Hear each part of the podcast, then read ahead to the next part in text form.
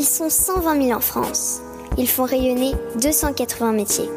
Ils sont passionnés et engagés, entrepreneurs et formateurs. Ils aiment la tradition et soutiennent l'innovation. Ils valorisent nos territoires et défendent le fait à la main. Ils sont artisans d'art et ont des métiers d'avenir. Cet épisode est produit grâce à l'implication de l'association Ville et Métiers d'Art. Ce réseau regroupe environ 600 communes qui s'engagent entre autres à favoriser l'installation de professionnels des métiers d'art dans la ville, organiser des actions de communication et de sensibilisation, développer le tourisme culturel et accompagner les actions de formation. Bonjour à toutes et à tous, vous qui êtes passionnés d'artisanat d'art. Je suis Odoguet et vous écoutez le podcast Voix de Artisans d'avenir. Avec Philippe Azé, nous avons créé Artisans d'avenir qui accompagne les artisans d'art et futurs artisans dans la construction de leurs projets, de l'orientation au développement de leur entreprise. C'est pour cela que nous voulons faire découvrir les aventures entrepreneuriales des artisans d'art, les réussites, les erreurs, les astuces. Et dans les épisodes Point de vue, les experts viennent également apporter leurs conseils. Artisans d'avenir est également très présent sur les réseaux sociaux, alors suivez-nous sur Instagram, Facebook et LinkedIn. Et depuis peu, nous avons sorti le livre Profession artisan d'art que vous pouvez retrouver dans toutes les librairies et sur notre site internet. Quels sont les avantages et inconvénients de vivre en zone rurale? Quelles sont les opportunités à connaître pour tirer parti d'une vie riche à la campagne quand on est un artisan d'art? C'est le sujet qui nous intéresse aujourd'hui. Et pour cela, nous allons avoir trois regards qui vont se croiser. Celui de Léna Morelli, qui est tisseuse d'assises. Elle a décidé de quitter Paris pour s'installer à Saint-Victor-Lacoste, un village de 2000 habitants à 20 km d'Avignon. Celui de François Pichon, qui est cofondateur du magazine Bobine, cette revue de 160 pages qui met en lumière nos anciens, nos terroirs et nos savoir-faire. Et celui de Julie Plassa, qui s'est engagée dans la revitalisation de la poterie des Châles en Isère, qui date du 19e siècle, en créant un projet associatif qui permettra notamment d'accompagner les jeunes artisans potiers dans leur installation sur le territoire. Laissons place maintenant à notre conversation. Donc Léna, je vais te laisser te présenter en quelques mots pour que tu décrives ton activité, depuis combien de temps tu l'exerces et la raison de ton départ pour Saint-Victor-Lacoste. Euh, bonsoir et d'abord merci pour l'invitation. Je m'appelle Léna et euh, j'ai inventé mon métier euh, qui n'existe pas vraiment.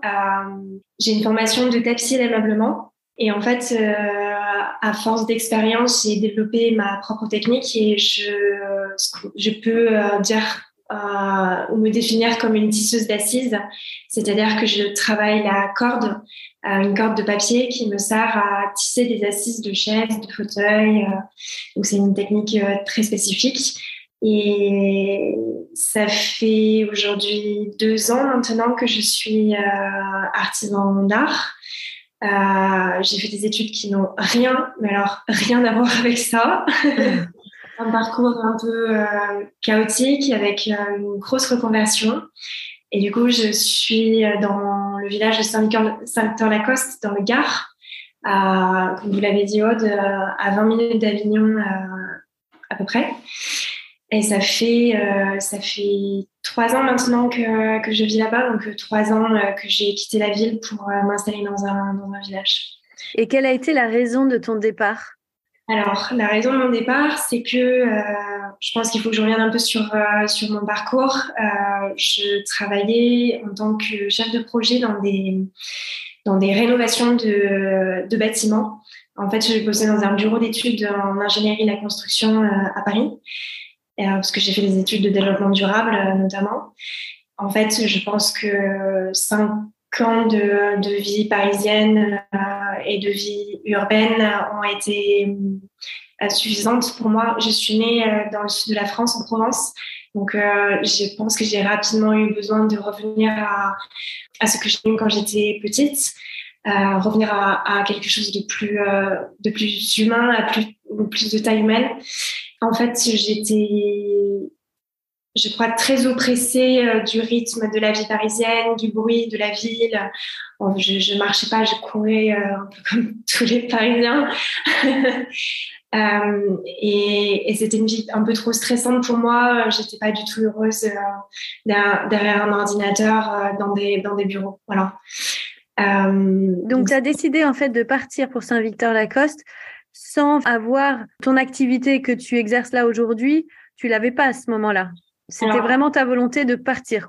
En fait, il y avait deux choses. Il y avait euh, déjà la volonté très très forte de, changer de métier euh, et de faire quelque chose de manuel parce que parce que c'est revenu un petit peu comme un un boulet de canon euh, qui s'est imposé à moi et euh, il fallait il fallait que je fasse quelque chose de manuel. Sans savoir quoi au début donc j'ai fait euh, j'ai j'ai fait plein de tests chez chez différents artisans ébénistes céramistes tapissiers et, c'est la tapisserie qui m'a qui m'a le plus parlé donc j'ai pris au début des cours du soir quand j'étais encore à Paris en même temps que, que mon ancien boulot je prenais des cours du soir à l'école Boulle, parce qu'il y a un programme euh, spécial pour les adultes euh, en plein de, plein de domaines. C'est hyper intéressant de, le faire.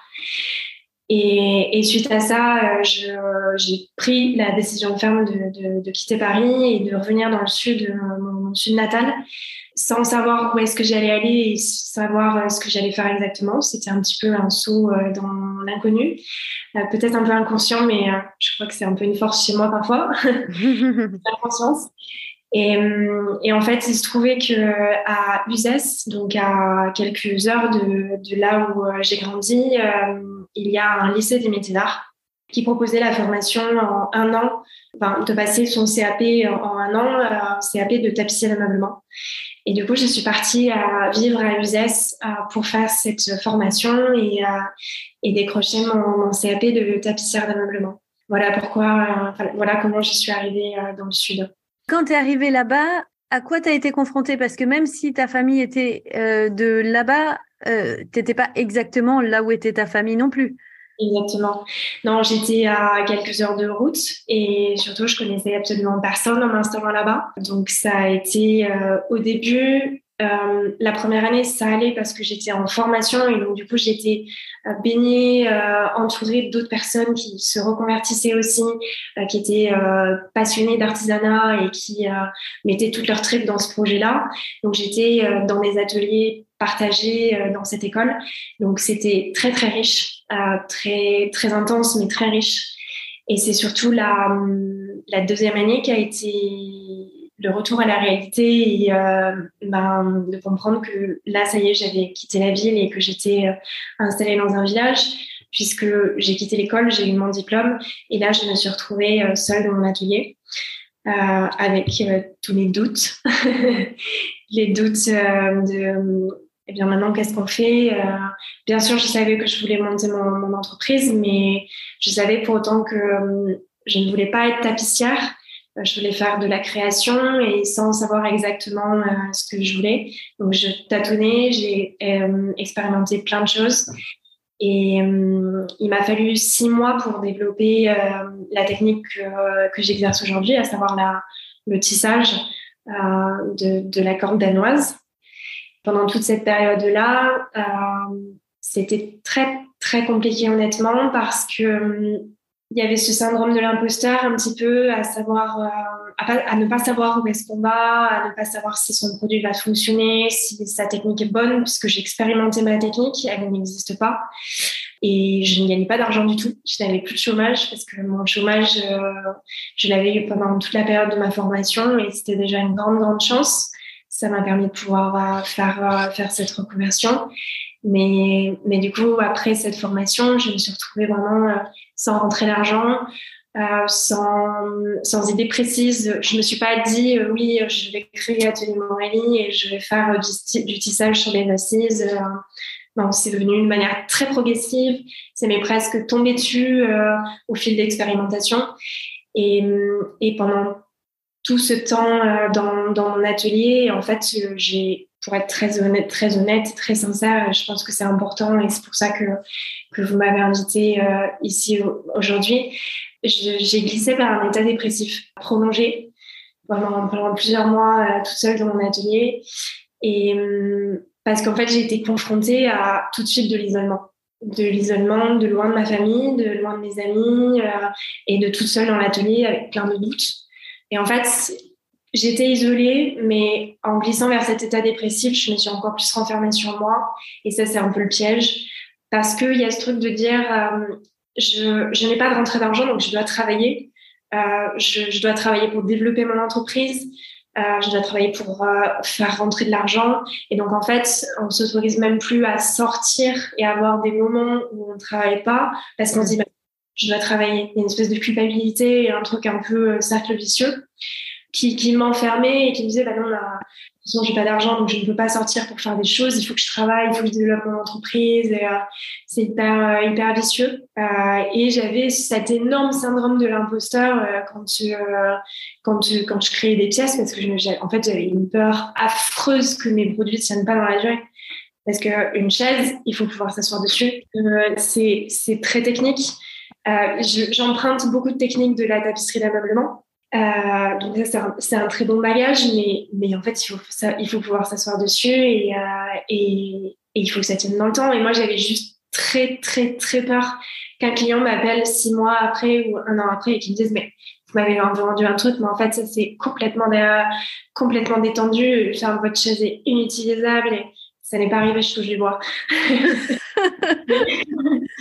mais j'avais très, très peur de ça. Et je pense que ça, c'est c'est euh, une peur euh, euh, inhérente à, chaque métier, chaque, chaque métier d'art.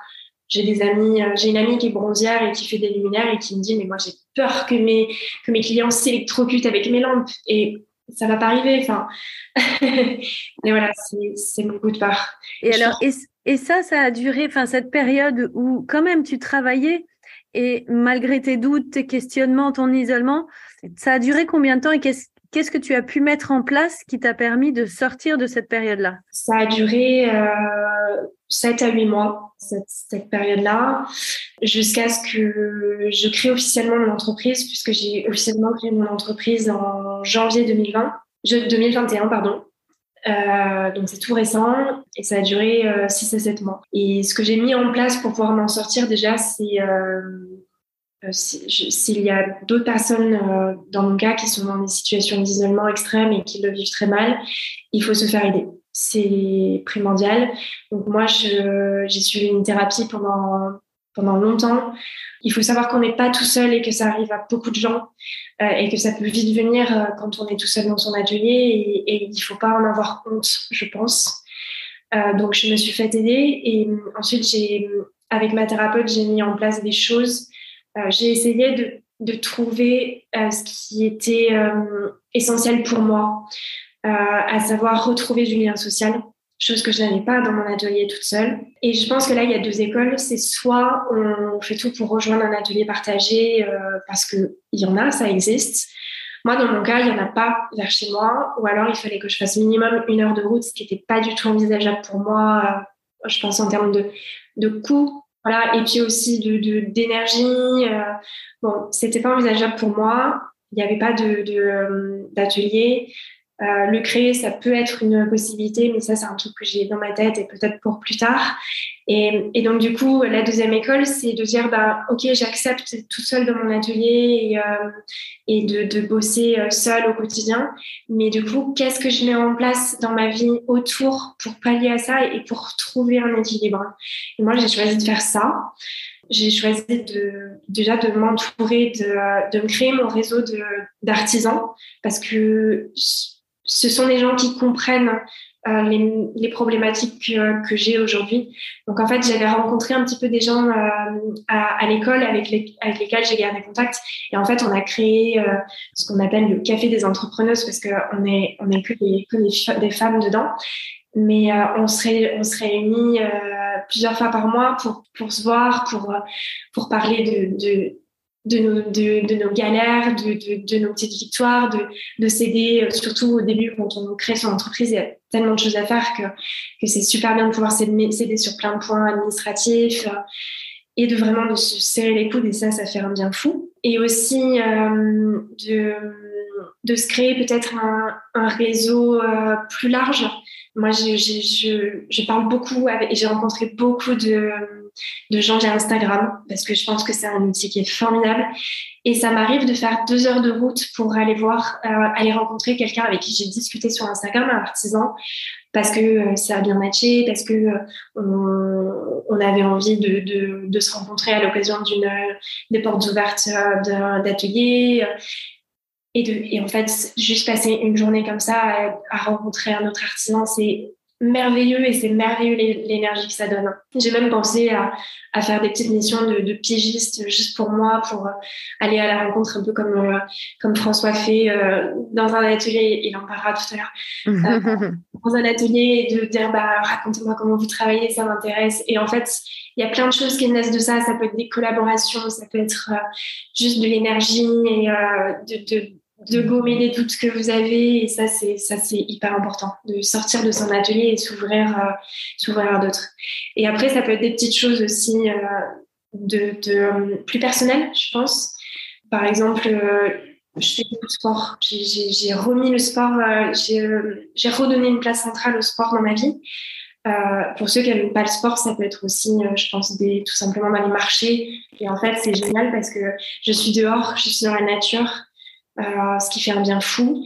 Et en plus, euh, je discute avec plein de gens euh, de, de, tout âge, de tout plein de sujets et, c'est hyper riche. Donc ça, c'est c'est vraiment mes, mes fenêtres de respiration. oui, pour sortir de ton activité solitaire finalement d'artisan. Et est-ce que tu te déplaces beaucoup déjà? Alors, j'ai jamais participé à aucun salon pour l'instant. L'occasion s'est pas encore présentée. Euh, et je pense que j'en ai pas besoin pour l'instant. Bon. Euh, je me déplace beaucoup parce que je pour aller chercher ma matière première. En fait, je, chine toutes les chaises, fauteuils sur lesquels je travaille. Ce ne sont que des pièces chinées. Et du coup, je suis obligée de faire pas mal de kilomètres parfois. Ça, m'arrive de faire 3-4 heures de, de, voiture. Demain, je pars à Saint-Etienne. C'est à 3 heures de route de chez moi pour aller chercher un autre chaise. Donc, je me déplace beaucoup pour euh, trouver ma matière première. Après, pour euh, promouvoir mon travail ou plus d'un côté euh, comment vendre mes produits, euh, comment développer mon, mon, commerce, je me déplace pas tellement. Enfin, je monte une fois par an à Paris grosso modo, pour faire des expos, des petites choses et tout. Et je pense que Internet est un outil formidable pour pouvoir vendre ses, produits, même en étant euh, dans un, un, tout petit village paumé euh, en France. Donc toi, tu veux dire que c'est grâce à Instagram que tu, euh, que tu vends le plus? alors moi, mon outil vraiment principal, c'est Instagram. Après, j'ai un site, bien sûr, j'ai mon site internet sur lequel il y a une boutique et sur lequel on peut acheter mes pièces mais hum, c'est pas en ayant fait un site qu'on aurait pu euh, repérer mes pièces. Enfin, c'est un peu, c'est pas comme ça que ça fonctionne. euh, c'est vraiment Instagram et c'est en travaillant euh, mes photos et en développant des collaborations, notamment avec des galeries d'art, parce que j'ai commencé très tôt à, à, vendre mes pièces dans les galeries euh, parisiennes. des fois, ça peut être simplement une galerie virtuelle qui, qui vend vos, vos, produits. Donc, galerie, boutique, un petit peu aussi et ma propre boutique euh, qui, qui vend mes pièces. Mais du coup, ça, ce sont des choses qui ne me demandent pas tellement de, de me déplacer. Et en termes de coût de la vie, comment tu analyses en fait ton, le fait d'avoir quitté la ville et d'être à la campagne? Euh, Je pense très sincèrement que je n'aurais jamais pu monter mon activité en restant euh, à Paris ou en ville parce que je n'avais pas d'argent de côté, je n'avais pas euh, de, petits, euh, de petites économies euh, quand j'ai créé mon entreprise. donc, je n'aurais pas pu m'offrir le luxe d'avoir un, atelier. Et dans un appartement parisien, je n'avais pas la place en fait. des fois, je fais des choses qui sont un peu trop salissantes parce que je travaille énormément le bois aussi. Et, en fait, le bois, c'est extrêmement salissant dans un appartement parisien. Enfin, dans un appartement en ville, c'est juste pas du tout envisageable. Et, et j'aurais pas eu les moyens de d'avoir un atelier, euh, d'avoir un grand atelier pour pouvoir euh, travailler. Donc déjà, ça aurait été un énorme frein.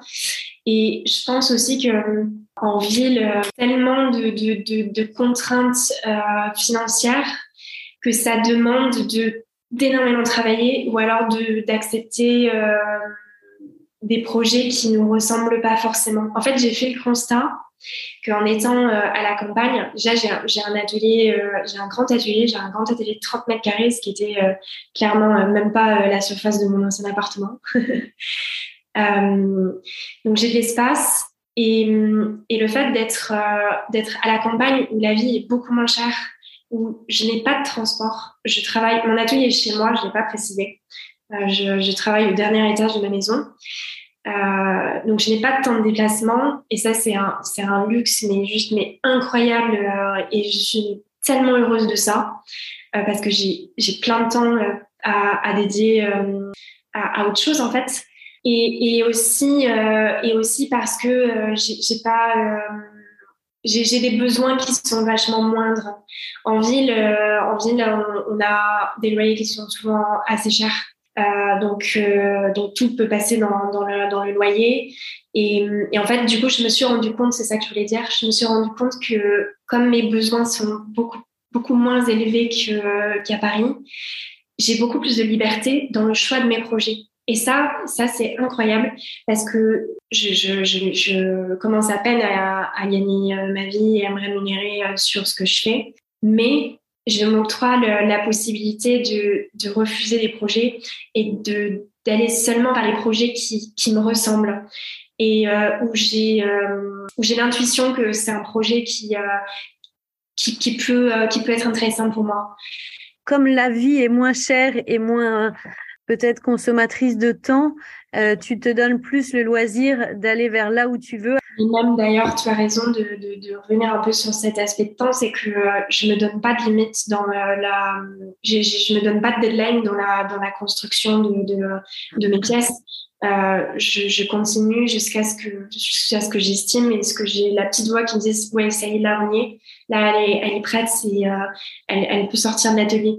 Euh, je, peux passer des heures à tout défaire euh, et donc du coup ça veut dire que parfois je perds trois jours de travail parce que euh, en fait non ça ça ne va pas. Donc sauf si un client me dit bah en fait il me faut pour dans trois semaines et alors là je mets une contrainte de temps je je je, je m'octroie cette, cette cette liberté dans le temps, dans le, le, temps de produire euh, comme je veux. Et ça, c'est génial. Merci beaucoup, Léna, pour tout ce que tu as expliqué et de partager aussi sincèrement ce, ce témoignage.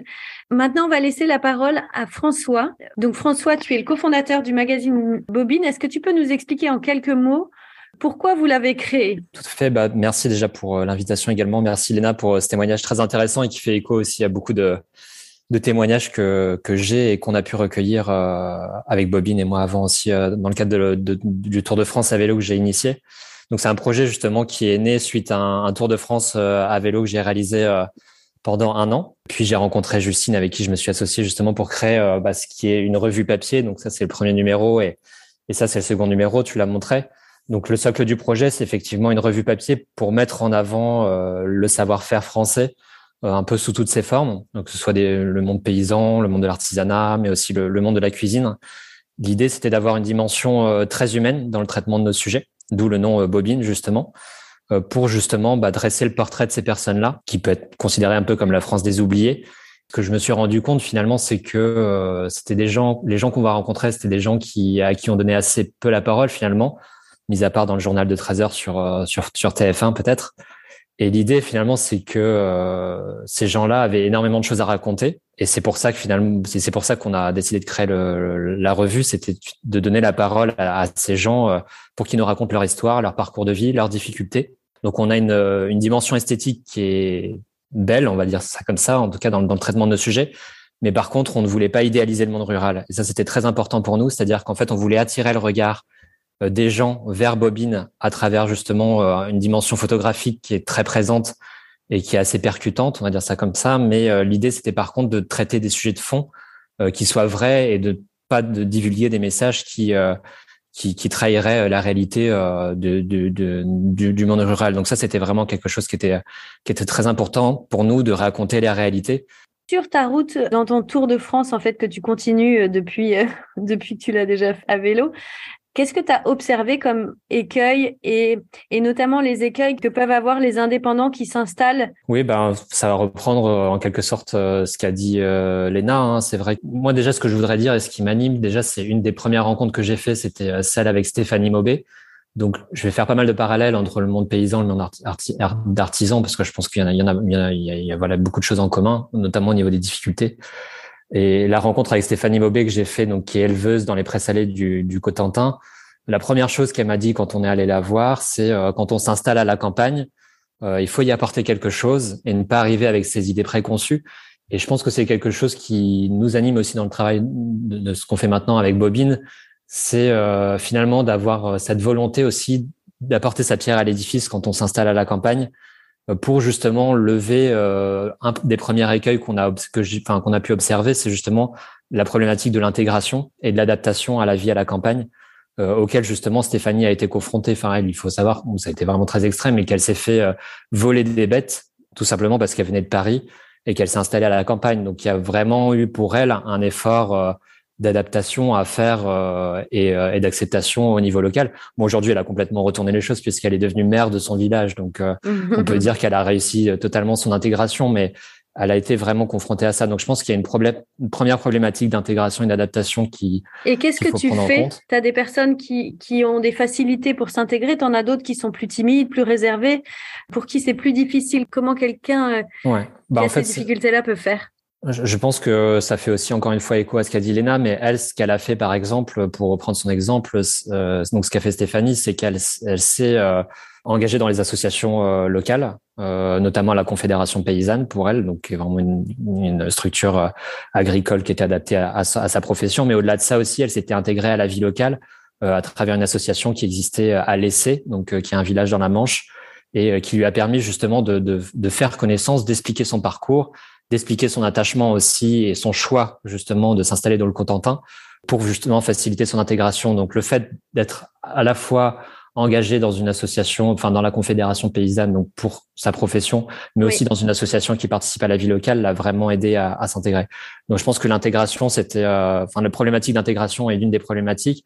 Il y a aussi l'isolement. Bon, ça, euh, encore une fois, Léna l'a très bien dit. Euh, euh, isolement par rapport aussi à l'accès au transport. Euh, moi, ce que je peux observer, c'est quand même qu'il y a aujourd'hui la nécessité d'avoir une voiture quand on habite à la campagne. Enfin, je pense que c'est assez clair. Voilà, je pense par exemple à une rencontre qu'on a fait avec Uwe Schaffer, qui est artisan d'art, euh, lui dans l'Aube. Bah, il, il, réalise plusieurs centaines de kilomètres euh, par semaine pour aller faire de la restauration, pour aller faire des livraisons. Donc, je pense qu'effectivement, la problématique de l'isolement est encore aujourd'hui une vraie problématique pour le milieu rural.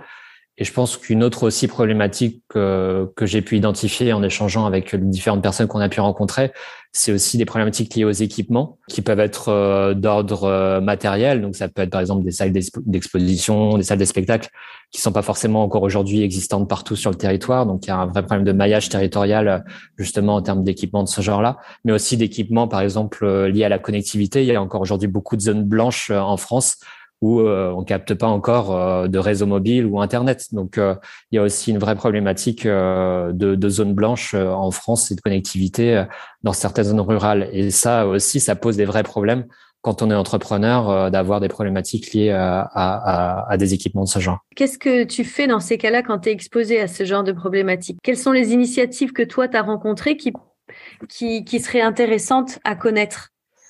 Ah il y en a plein. Euh, il y en a plein. Euh, je pense qu'il y a des initiatives qui existent à différentes échelles et qui sont intéressantes. Euh, euh encore faut-il les identifier. Ça, je pense que c'est aussi un, une des problématiques. Il y en a, il y en a beaucoup et on est peut-être aussi un peu perdu pour avoir le bon guichet euh, d'entrée pour pour identifier toutes ces initiatives. Moi, je pense qu'il faut essayer de regarder à chaque échelle ce qui se passe, donc à l'échelle nationale, à l'échelle régionale, à l'échelle départementale, à l'échelle communale, et on voit que finalement à chacune de ces échelles, il existe euh, des aides, par exemple, mais qui peuvent être d'ordre financier, mais qui peuvent être euh, aussi d'ordre euh, d'ordre matériel, et qu'à chaque fois on peut identifier justement des acteurs pour nous accompagner financièrement ou matériellement dans, dans, dans son installation milieu rural. Alors moi, je pense par exemple à l'échelle communale, parce que je pense que c'est une échelle qui est concrète, et c'est aussi pour ça d'ailleurs qu'on qu'on fait Bobine, parce que je trouve que l'échelle locale, elle a une échelle réconfortante euh, elle a une échelle très concrète. Enfin, on est... Et puis très accessible parce que c'est chez toi. très accessible, tout à fait, ouais.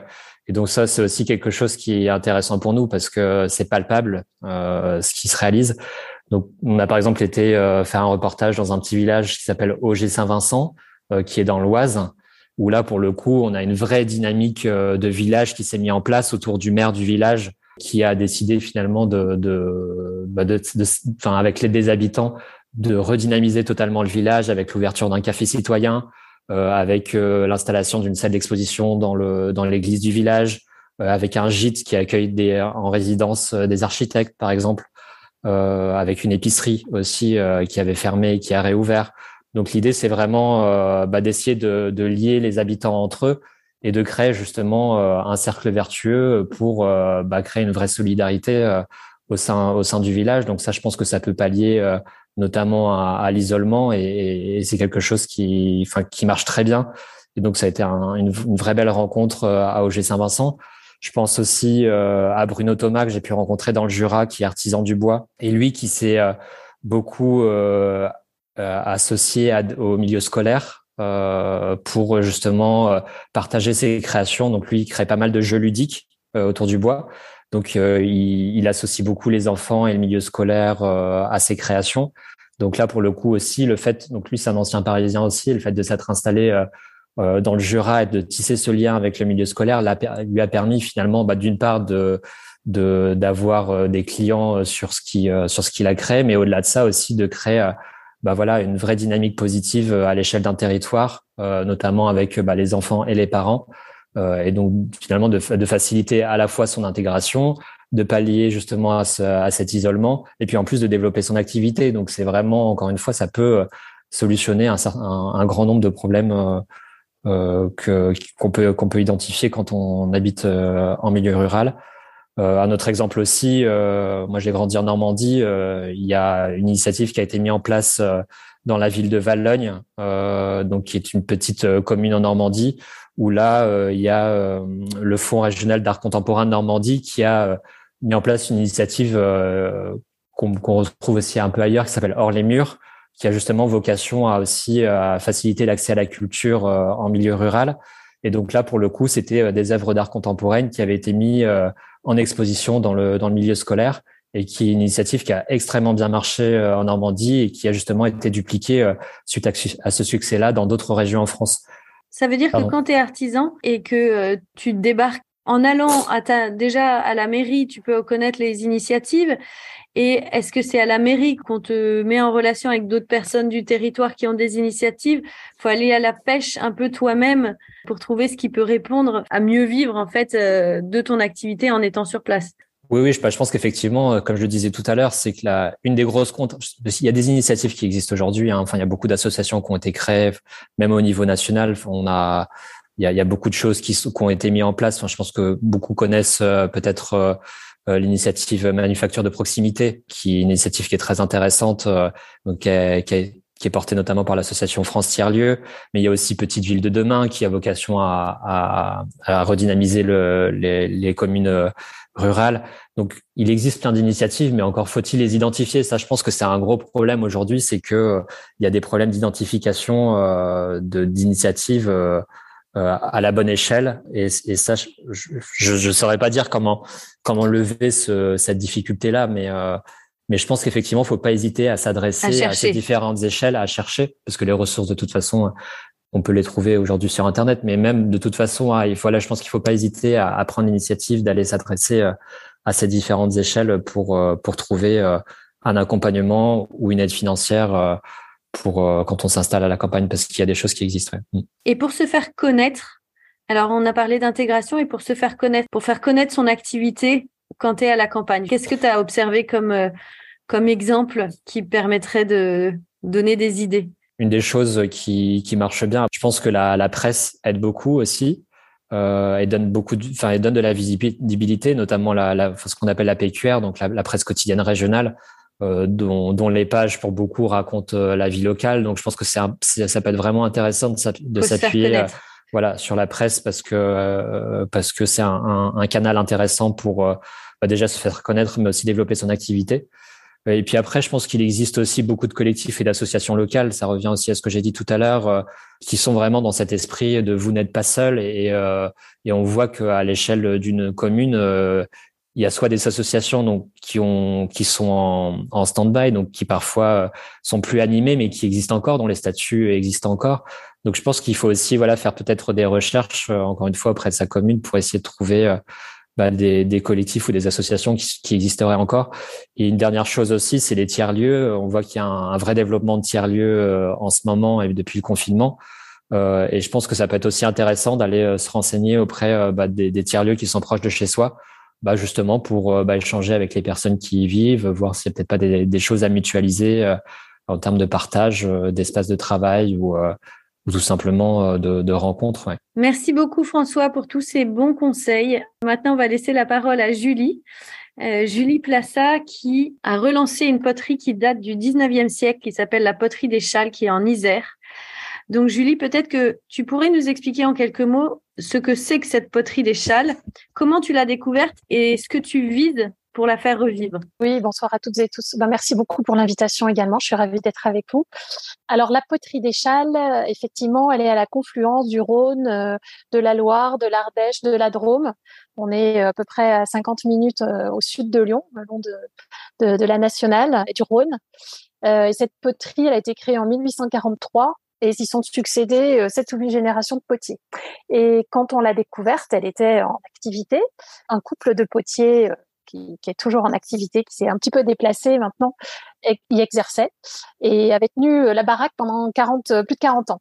Et le potier qui était sur place avait été formé par le maître potier qui, qui lui-même avait officié dans cette poterie. donc elle était, elle était en pleine activité. Les bâtiments avaient un peu souffert, parce que c'est un site un peu particulier où on retrouve des bassins décantation, un grand four à briques euh, qui date euh, qui date du 19e, 18 mètres cubes, euh, des tours à pied en bois qui datent aussi de, de cette époque-là.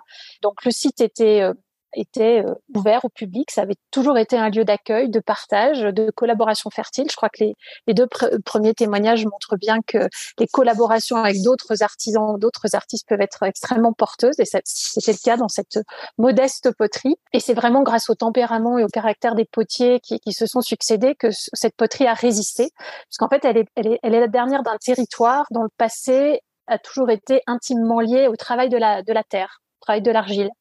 Bah, puisque vous imaginez bien que le long du Rhône, euh, voilà, on a euh, tout, le long du Rhône, on, a, trouve beaucoup de, poteries, de briqueteries, de tuileries, et ce depuis, euh, voilà, on peut, remonter très très loin dans, dans, le temps. Et donc, quand on l'a découverte, eh ben, la question se posait de savoir quel était l'avenir de, ce lieu.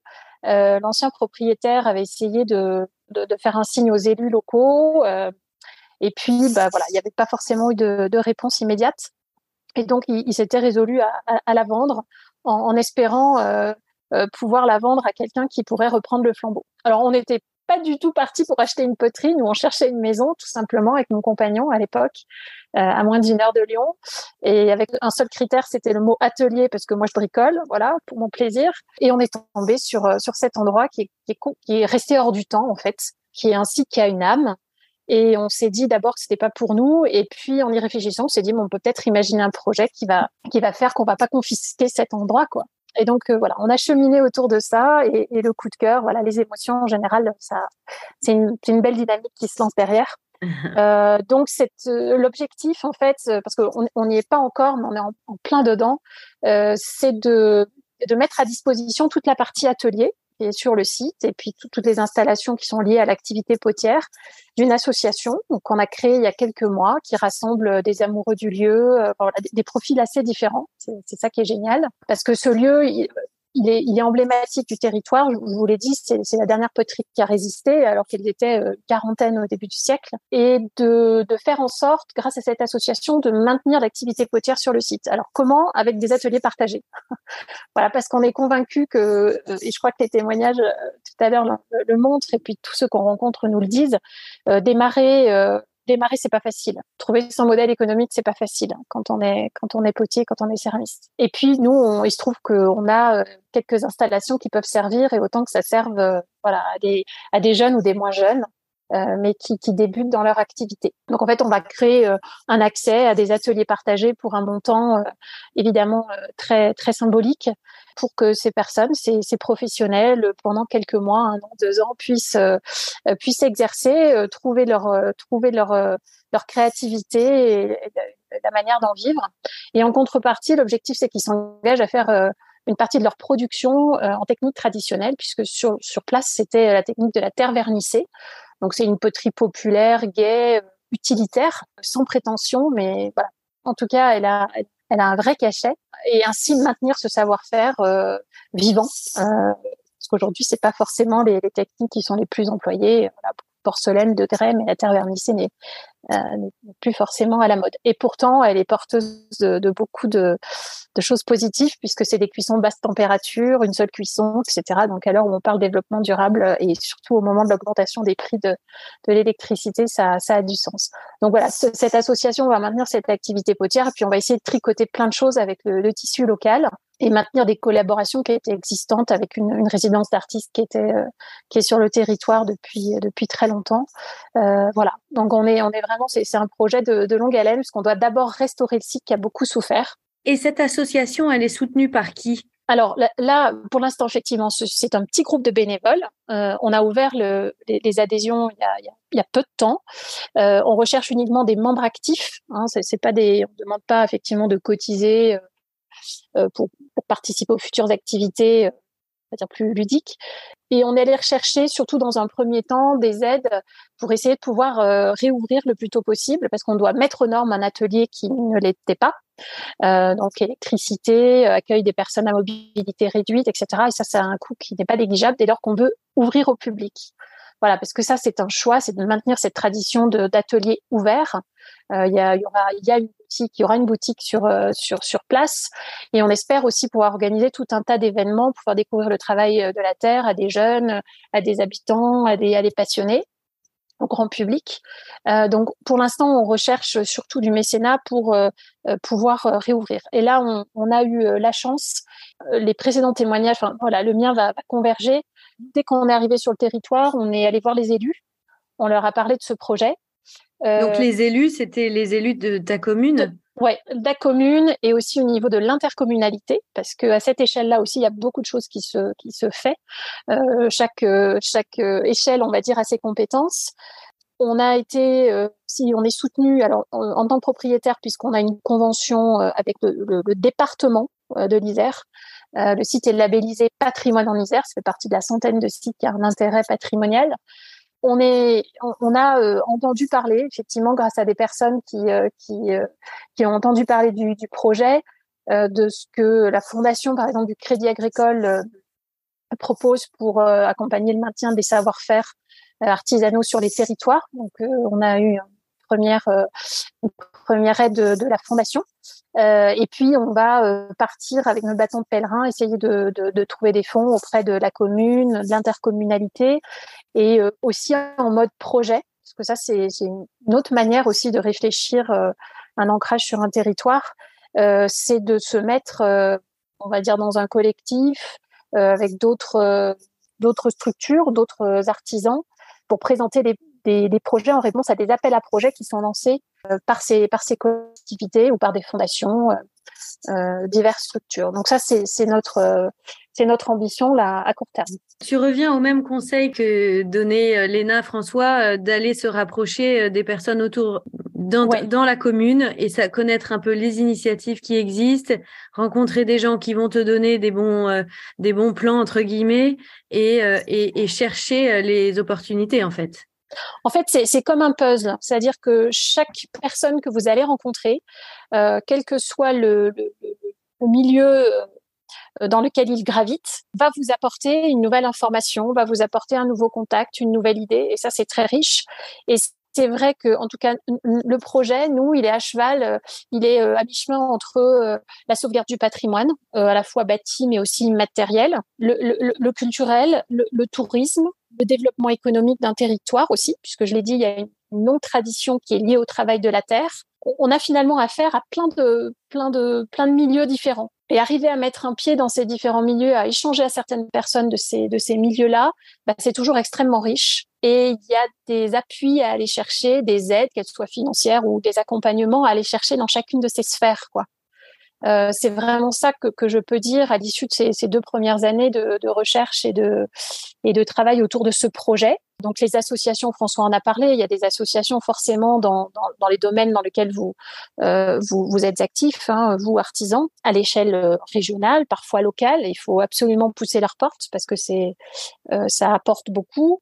Euh, il y a les réseaux de, de, de l'artisanat, un champ consulaire notamment. Et puis aussi, il faut pas du tout négliger tout le travail qui peut être fait avec des associations locales, mais ça a été dit aussi, et puis des, des, des structures comme les centres sociaux, euh, comme les bibliothèques, euh, pour faire connaître, en fait, pour ouvrir finalement les ateliers à chaque fois que c'est possible. Dès lors qu'on organise, nous, des journées portes ouvertes, euh, on en a organisé quelques-unes pour faire patienter, on va dire, en attendant la réouverture.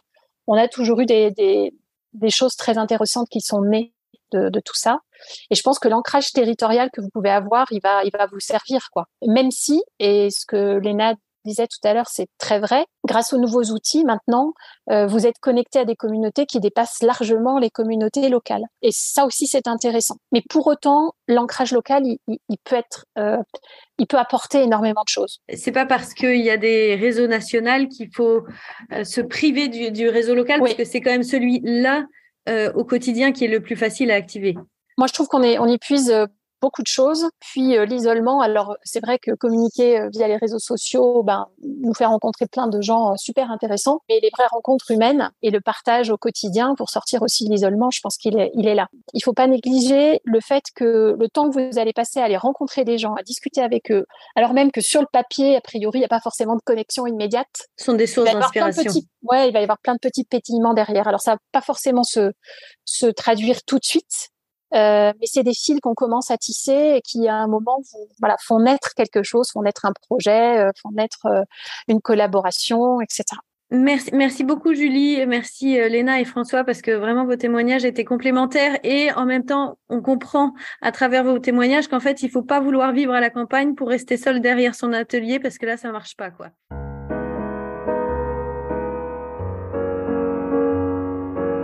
Et voilà, c'est terminé pour aujourd'hui. Nous espérons que vous avez passé un bon moment enrichissant. Si vous voulez nous aider à faire découvrir le podcast et si vous pensez qu'il est nécessaire de faire connaître les parcours des artisans d'art et de leurs entreprises, parlez de nous autour de vous. S'il vous reste maintenant encore 30 petites secondes, notez ce podcast avec 5 étoiles sur la plateforme d'écoute que vous utilisez. Merci et à bientôt pour un nouvel épisode.